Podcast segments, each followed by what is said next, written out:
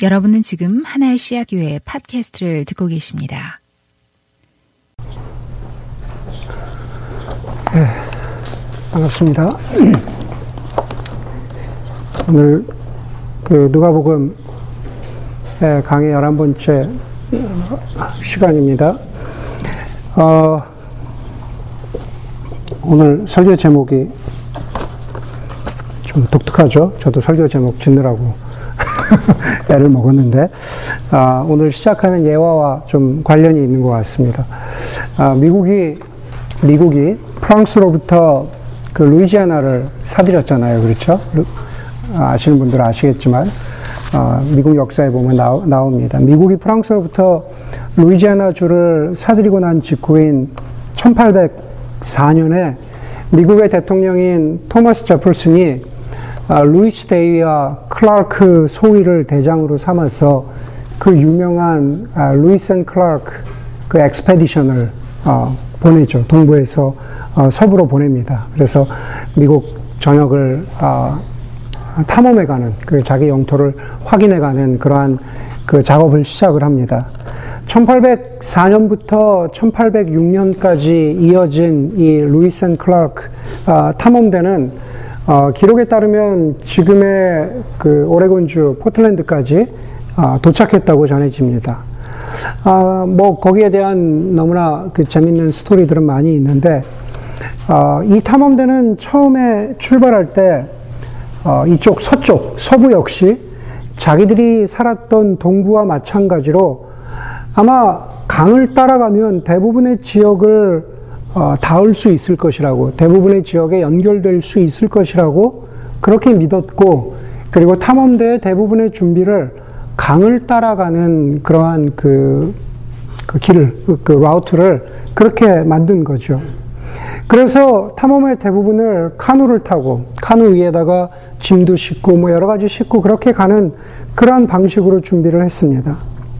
하지만 서부로 서부로 가까이 올수록 그 여정이 자기들의 생각처럼 이어져 있지 않다라는 것, 모든 것이 강으로 연결되어 있지 않다라는 것을 알게 되고, 결국에는 강을 따라가도록 준비되어 있던 그러한 탐험이 어떤 경우에는 강은 커녕 너무 높은 산을 넘어가야 하는, 좀그 로키 산맥도 있고 그렇잖아요. 그런 산을 넘어가야 하는 그러한 아, 도전 앞에 맞닥뜨렸습니다. 결국 그 탐험대가 맞닥뜨린 도전을 한마디로 표현하자면 오늘 설교 제목 같은 거죠. 카누를 들고 산을 넘을 것이냐, 아니면 카누를 포기하고 그리고 산을 넘을 것이냐라는 거죠. 예, 카누를 끌고 갈까, 아니면은 카누를 버릴까. 이 Lewis and Clark 그 탐험대가 아, 닥쳤던 그러한 아, 탐험을 하면서 닥쳤던 그러한 도전들이 사실은 뭐 우리의 삶에서도 마찬가지고 영적 여정에서도 마찬가지고 우리의 신앙 생활에서도 아, 마찬가지의 경우가 있을 때가 있습니다. 어떠한 도전 앞에서 우리가 가지고 있던 것들을 버려야 할지 아니면 끝까지 고수해야 할지 아, 그러한 고민들을 우리 개인마다 혹은 공동체마다 하곤 합니다. 여러분 오늘 본문은 예수님이 이제 광야에서의 시험을 마치고 갈릴리로 돌아와서 사역을 시작하시는 장면입니다. 여기서 갈릴리라고 했을 때 갈릴리는 갈릴리 가버나움입니다. 23절에 보면 어, 여러분들 다 같이 읽었는데 23절에 보면 사람들이 예수님께 그렇게 말합니다. 우리가 들은 대로 당신이 가버나움에서 했다는 모든 일을 여기 당신의 고향 나사렛에서도 해보시오. 라고 그렇게 말하고 있는 거죠. 다시 말해서 누가는 오늘 본문에서 누가는 생략하고 있지만은 똑같은 장면을 기록하고 있는 마태복음 4장에 보면은 예수님이 공생애를 시작하신 곳이 갈릴리 가버나움이라는 겁니다. 예수님이 가버나움에서 하신 사역으로 아, 그 이름이 알려졌습니다. 그리고 나서 오늘 본문에 나오는 대로 나사렛으로 오신 거죠. 그렇죠? 14절에도 보면은 성령의 능력으로 입고 갈릴리로 돌아오셨다. 광야의 시험을 끝내고 갈릴리로 먼저 가셨다가 그 후에 어, 사역을 하신 다음에 16절에 보니까는 자기가 자라나신 나사렛으로 돌아오셨다. 그렇게 말하고 있습니다. 16절에 예수께서는 자기가 자라나신 나사렛으로 오셔서 늘 하시던 대로 안식일에 회당에 들어가셔서 성경을 읽으려고 서서 이사의 말씀을 읽었습니다. 라고 이렇게 기록되어 있습니다. 18절과 19절은, 오늘 본문의 18절, 19절은 이사에서 61장의 말씀입니다. 이미 이 말씀들은 갈릴리에서 사역을 시작하면서 선포하신, 아, 이렇게 표현할 수 있겠죠. 예수님이 선포하신 어떤 복음의 구약 버전이죠.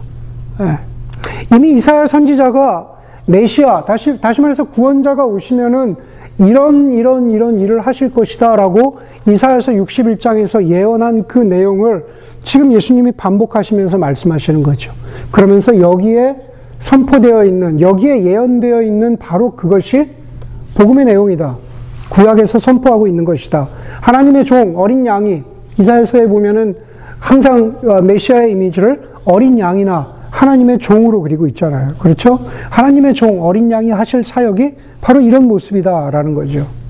오늘 여기 나와 있습니다. 주님의 영이 내게 내리셨다. 하나님의 종, 어린 양에게 내리셨다. 주님께서 내게 기름을 부으셔서 가난한 사람에게 기쁜 소식을 전하게 하셨다.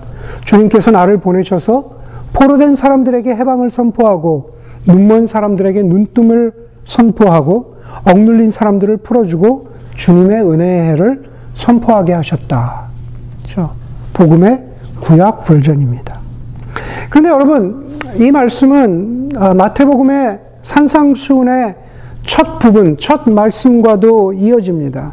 아마 많은 분들이 팔복의 첫 번째 복쯤은 아, 외우실 것이라 그렇게 생각을 합니다. 마음이 가난한 사람은 복이 있나니 하나님의 나라가 그들의 것이다. 마음이 가난한 사람은 복이 있나니 하나님의 나라가 그들의 것이다.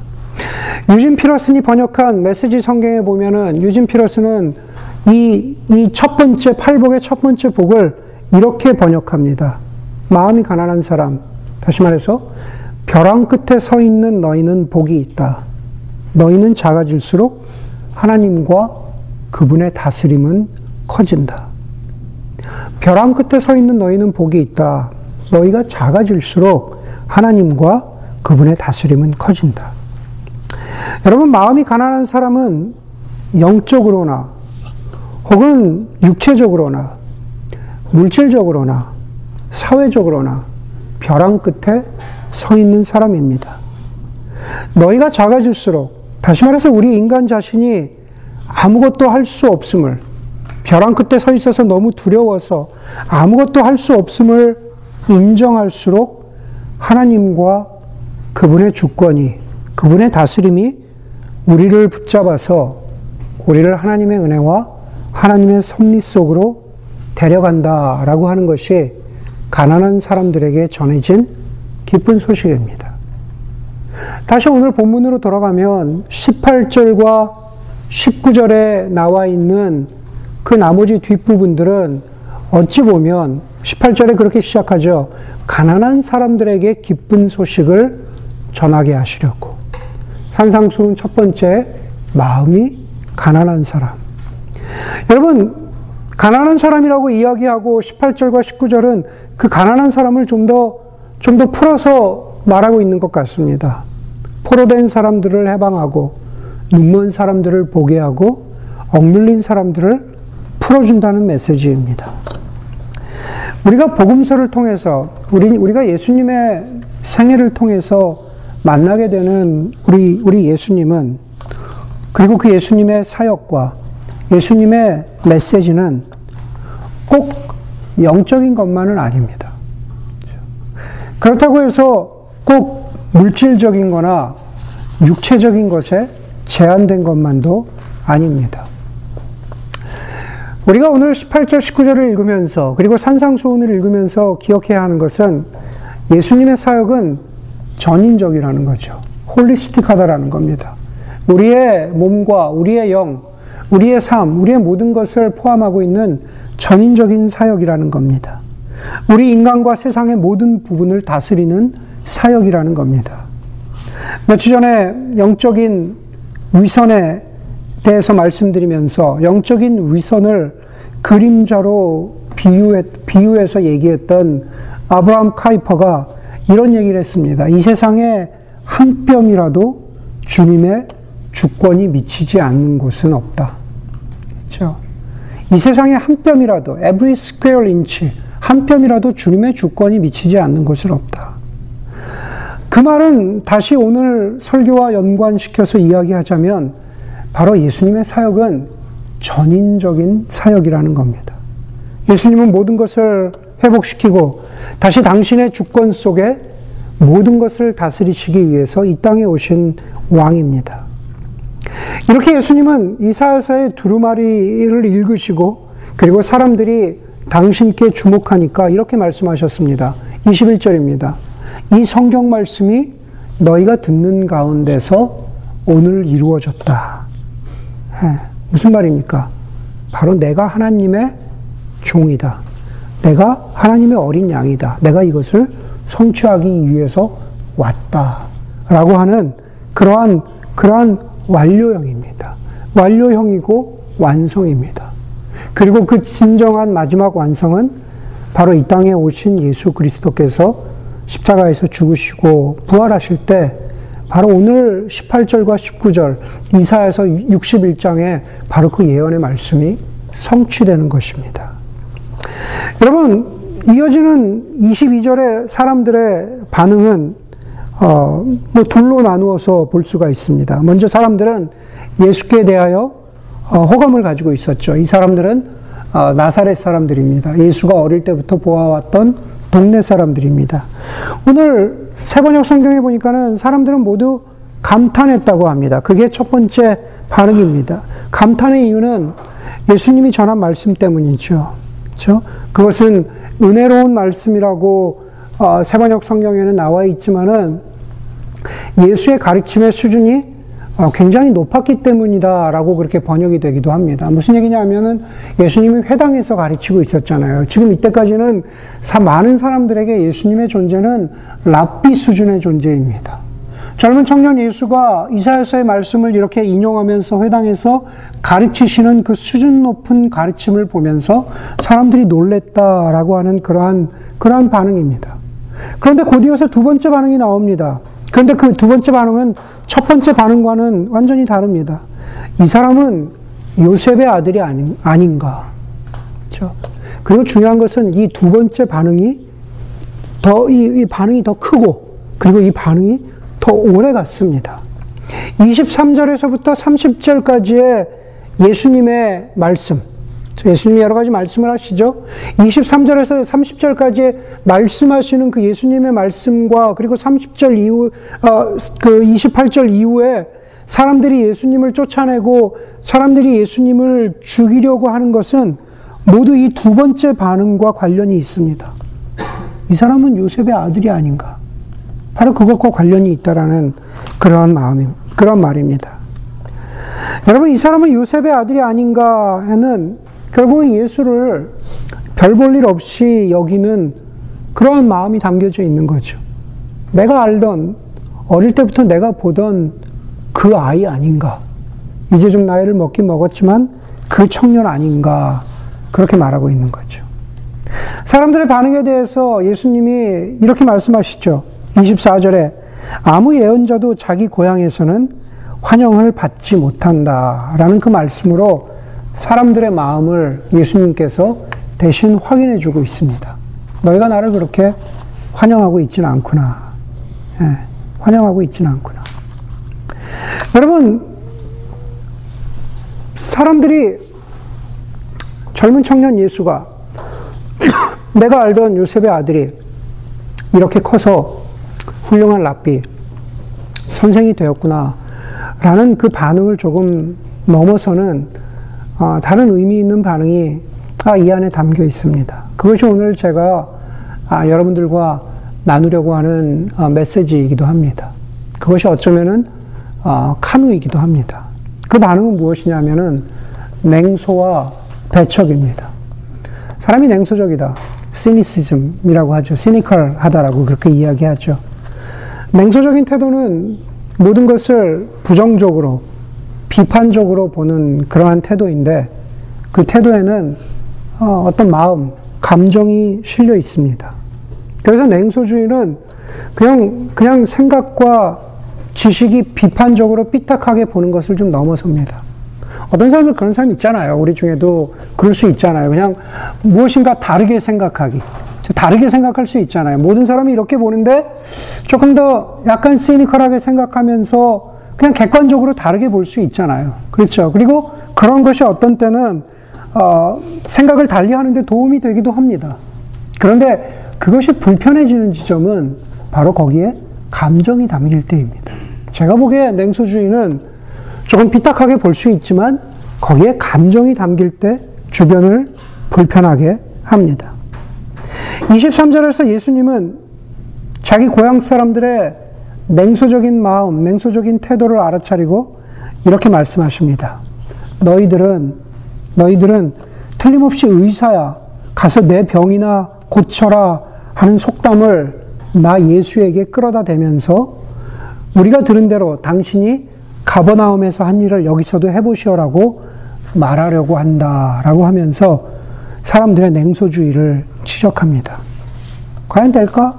삐딱하게 생각하면서 그 마음에 업신여김이 있는 거죠. 그 마음에, 그 마음에 뭔가 깔보는 것이 있는 겁니다. 그런 마음을 가지고 있는 걸, 어, 의사야 내 병이나 고쳐라. 라는 것을 나에게 끌어다 대는 것이 아니냐. 라고 그렇게 예수님이 지적하고 있습니다. 나사렛 사람들이 아, 보여주는 또 다른 반응은 배척입니다. 사람을 멀리 하는 거죠. 익스클루시비즘이라고 하죠. 사람을 멀리 하는 겁니다. 28절에 보니까는 아, 이렇게 말하죠. 회당에 모인 정확하게 나사렛 사람들이겠죠. 회당에 모인 나사렛 사람들이 이 말씀을 듣고서 모두 화가 났다 그렇게 말합니다.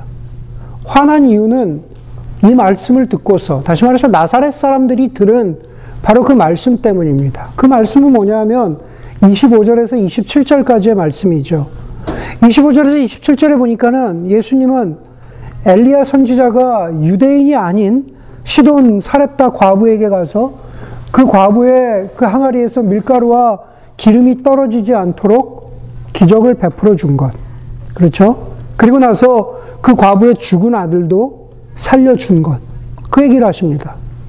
한 가지 이야기를 더 하시는데 그것은 엘리사가 이스라엘의 적이라고 할 수 있는 시리아의 어떤 그, 그 나만 장군, 나만 장군의 아, 나병을 고쳐준 것을 아, 말씀하고 있습니다.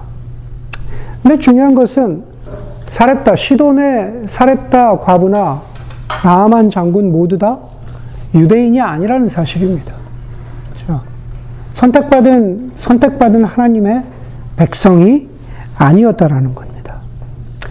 오늘 28절에서 사람들이 화가 나고 사람들이 예수를 죽이려고 한 것은 자기들만을 위해서 온다고 믿었던 메시아, 하나님의 선택받은 백성이라고 믿는 바로 그 유대 백성들을 위해서 그 유대 백성들만을 위해서 온 메시아가 아니라 바로 어, 시돈의 어, 사렙다 과부 같은 사람들, 나만 장군 같은 사람들, 바로 열방을 향해서 이방을 위해서 온 세상을 위해서 이 땅 가운데 오신 영혼의 의사 되신 예수 그리스도, 메시아 되신 예수 그리스도, 바로 그게 복음이다.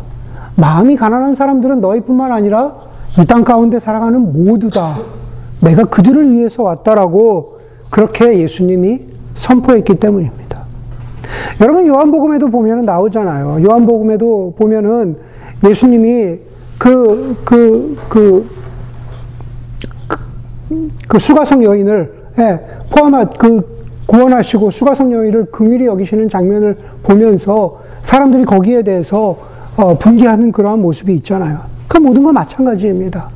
바로, 바로 배척 받아야 하는 사람들, 구원 받아서는 안 될 사람들, 우리와 함께 예배 드려서는 안 될 사람들, 그 사람들이 하나님의 구원과 하나님의 은혜를 누릴 것이라고 하는 그 예수님의 말씀이 바로 그 유대 사람들을, 나사렛 사람들을 아, 화나게 했던 것입니다. 여러분, 우리도 마찬가지입니다. 우리 이렇게, 이렇게 앉아 있지만, 간혹 우리 사이에, 우리 가까이에, 이렇게 늘 냉소적인 태도를 가지고 있는 사람, 배타적인 말과 행동과 태도를 일삼는 사람, 그런 사람들이 있다면 그것만큼 힘든 일은 없을 겁니다. 어떤 특정한 인종에 대한 비하나 어떤 특정한 직업에 대한 냉소적인 태도나 혹은 어떤 그룹의 사람들을 배척하는 태도가 우리에게 있지 않나 하는 것입니다. 여러분, 가령 그렇게 이야기할 수 있겠죠. 가령 동성애자를 보면서 아무리 해도, 저 사람들이 아무리 해도 하나님이 저들을 구원하시지 않을 것이라고 하는, 그렇죠? 그런 배타적인 태도를 갖는 것 같은 그런 말입니다. 성경에 어디에도 거짓말하고, 성경에 어디에도 탐욕스럽고, 다른 사람을 말과 힘으로 폭력을 가하는 사람들은 용서받고 그 사람들은 구원받지만 그러나 다른 어떤 삶의 형태를 가지고 있는 사람들, 제가 말씀드린 대로 동성애자들은 구원받지 못한다. 이런 말은 성경에 어디에도 쓰여 있지 않습니다. 그런데 사람들은 흔히 쉽게, 아니, 사람들이라고 이야기할 거 없이 그리스도인들은 너무 쉽게 사람들을 배척하고 냉소적이고 구원의 이슈에 있어서도 어, 저들과 나를 분리하는 그러한 태도를 갖습니다. 28절에 사람들이 모두 잔뜩 화가 난 이유, 예수님을 쫓, 쫓아내고 죽이려고 했던 이유는 바로 자기들의 냉소적인 태도와 배타적인 모습이 지적받았기 때문입니다. 냉소와 배타는 교만의 다른 모습인 거죠.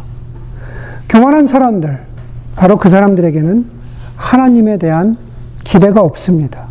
그렇잖아요. 우리가, 우리가 살아가면서 우리 자신에 대해서 한번, 한번 곰곰이 생각해 보십시오. 내가 교만한 태도를 가지고 있다. 내가 무엇이든지 할 수 있다. 내가 다 이룰 수 있다. 라고 하는 그런 사람들에게 바로 그런 사람들에게 하나님은 그렇게 필요하지 않습니다. 여러분, 하나님을 믿는다라는 것은, 다시 오늘 본문으로 돌아가고, 오늘 설교로 돌아가자면, 하나님을 믿는다라는 것은 냉소가 아니라 소망을, 배척이 아니라 포용의 삶을 살아간다라고 하는 것입니다. 그게 되겠나? 그거 한번 해봐라. 라고 하는 그러한 냉소의 마음은 결국 나는 내가 지금까지 끌고 왔던 카누를 끌고 산을 넘어가겠다라고 하는, 산으로 올라가겠다라고 하는 그러한 태도입니다. 내가 믿고 내 것만이 옳다고 주장하는 배타성은 이 카누를 절대로 버리지 못하겠다라고, 못하겠다라고 하는 근거 없는 고집이 될 수 있습니다. 여러분, 복음, 앞, 복음 앞에서 오늘 예수님께서 이렇게 복음을 선포하셨는데 복음 앞에서 이렇게 냉소와 배타성을 갖는 유대인들의 태도는 사실 복음서 내내 이어집니다. 그리고 어쩌면은 오늘 본문은 예수님이 십자가에서 돌아가시기까지 같은 민족인 유대인들의, 유대인들로부터 당하게 될 고난을 미리 보여주는 프리뷰어, 프리뷰어 같은 장면이 사실은 오늘 본문인 것 같습니다. 계속, 계속 배척당하시잖아요. 예수님은 다시 18절, 19절로 돌아가서 예수님은 이사, 이사야서를 인용하시면서 예수님 이렇게 말씀하세요. 자기 자신에 대해서 하나님이 주님께서 내게 기름을 부으셔서. 내게 기름을 부으셔서 하나님께서 당신의 아들 되신 예수 그리스도에게 기름을 부으셔서 메시아로서의 사명을 감당하게 하셨다면 그렇다면 지금 기름 부음 받은 존재는 누구일까? 예수 그리스도를 대신해서 기름 부음 받은 존재는 바로 그리스도와 그리스도인과 교회입니다. 교회와 그리스도인이 성령의 기름 부음을 받은 그러한 사람들이고 공동체입니다. 기름 부음을 받았다라는 것은 세례 받았다는 것. 기름 부음을 받았다라는 것은 새로운 존재가 되었다라는 것. 성령의 기름 부음을 받았다라고 하는 것은 새롭게 생각하고 새롭게 행동하는 그러한 공동체라는 뜻입니다. 새로운 존재가 되어서 새롭게 생각하고 새롭게 행동하는 바로 그 공동체 안에는 냉소와 배타성이 자리 잡을 자리가 없습니다. 오래 끌고 왔던 카누가 자리 잡을 공간이 없다라는 그러한 말씀입니다. 여러분, 우리들은 그리스도인이고, 여러분, 우리들은 교회입니다. 겸손하면서 확고한 신념과 믿음을 가져야 하지만, 그러나 그것이 냉소로 이어지지 않도록 주의해야, 주의해야 합니다. 저부터도 마찬가지입니다. 여러분들에게 메시지를 전하지만 사실은 가장 큰 냉소주의에 빠질 수 있고 가장 큰 배척의 위험을 가질 수 있는 사람들은 사실 목회자입니다.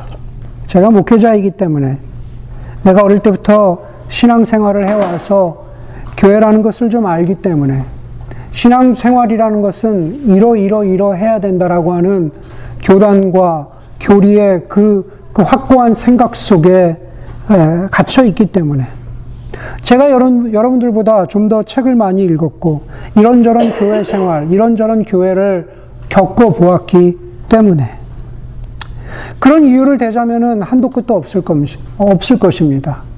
그런저런 교만에서 비롯되는 냉소와 배타성은 심지어 목회자로부터 시작해서 교회를 망가뜨리고 하나님이 하시는 일을 막을 수 있습니다. 교회가 기름 부음을 받았다는 것은 예수 그리스도를 대신해서 성령과 동행하며 기쁜 소식과 삶을 나누라고 부름받은 공동체라는 그러한 뜻입니다. 설교 준비를, 이 설교 준비를 시작할 때는 제가 요즘에 교회에 대한 이야기를 많이 하는데 설교 준비를 시작할 때는 이제 6년이라는 한 텀을 마치고 7년째로 들어가는 교회의 미래, 교회의 비전에 대한 그러한 생각이 컸습니다. 교회가 뭘 해야 될지는 저도 잘 모르겠습니다. 네, 앞으로 교회가 뭘 해야 될지는 어떤 모양이 되어가야 할지는 저도 잘, 잘 모르겠습니다. 그러나 설교를 준비할 땐 그런 생각을 했습니다. 교회가 무엇을 하려고 할 때 제발 교우 여러분 냉소적인 태도를 갖지 마십시오. 예, 배타적인 태도를 갖지 마시고 그리고 어, 여러분들이 가져왔던 예전의 그 카누 때문에 교회가 앞으로 나아가는 길에 우리가 서로 서로에게 혹은 공동체에게 아, 방해가 되지 맙시다. 기꺼이 카누를 버릴 수도 있는 아, 그러한 그러한 패러다임을 좀 가져봅시다 라고 하는 그러한 설교를 아, 드리려고 예, 그렇게 마음을 먹었습니다. 그런데 설교를 마무리하다 보니까 어느 틈엔가 저도 이렇게 막 설교를 마무리하다 보니까 결국에는 우리 안에 있는 그렇죠? 우리 안에 있는 냉소와 우리 안에 있는 배타성을 지적하고 그것을 조심해야 하는 그러한 설교의 마무리가 되어버렸습니다. 용두삼이는 아니지만, 그렇죠? 용두삼이는 아니지만, 그러나 사실은 그 둘 다가 제가 오늘 설교를 통해서 여러분들과 나누고 싶은 것들입니다. 냉소와 배타성이 아니라 교회의 미래에 대해서 혹은 앞날에 대해서 기대와 포용의 자세를 가져주시기를 부탁드립니다. 내 옆에 있는 형제나 자매와 그리고 우리 모두가 몸담고 있는 공동체가 누군가를 우리의 의도와 상관없이 누군가를 벼랑 끝으로 몰고 가서 거기서 밀쳐서 어, 떨어뜨려 죽이게 할 수 있는 그러한 냉, 냉소와 배타성의 공동체가 아니라 예수 그리스도의 사랑으로 다양한 모습을 보여주면서 아, 그것을 실천하고 공동체의 넓이를 그 지경을 넓혀가는 그러한 교우가 그리고 공동체가 되기를 간절히 바라는 그러한 마음이 있습니다. 그것이 바로 오늘 18절에서 주님의 영이 우리 주 예수 그리스도께 내린 것처럼 주님의 영이 그 기름 부음이 우리 공동체에 임한다면은 그것이 바로 우리 교회, 우리 교우들의 모습이 될 것이라고 아, 저는 믿습니다. 네. 우리 시간 아, 설교를 마무리하면서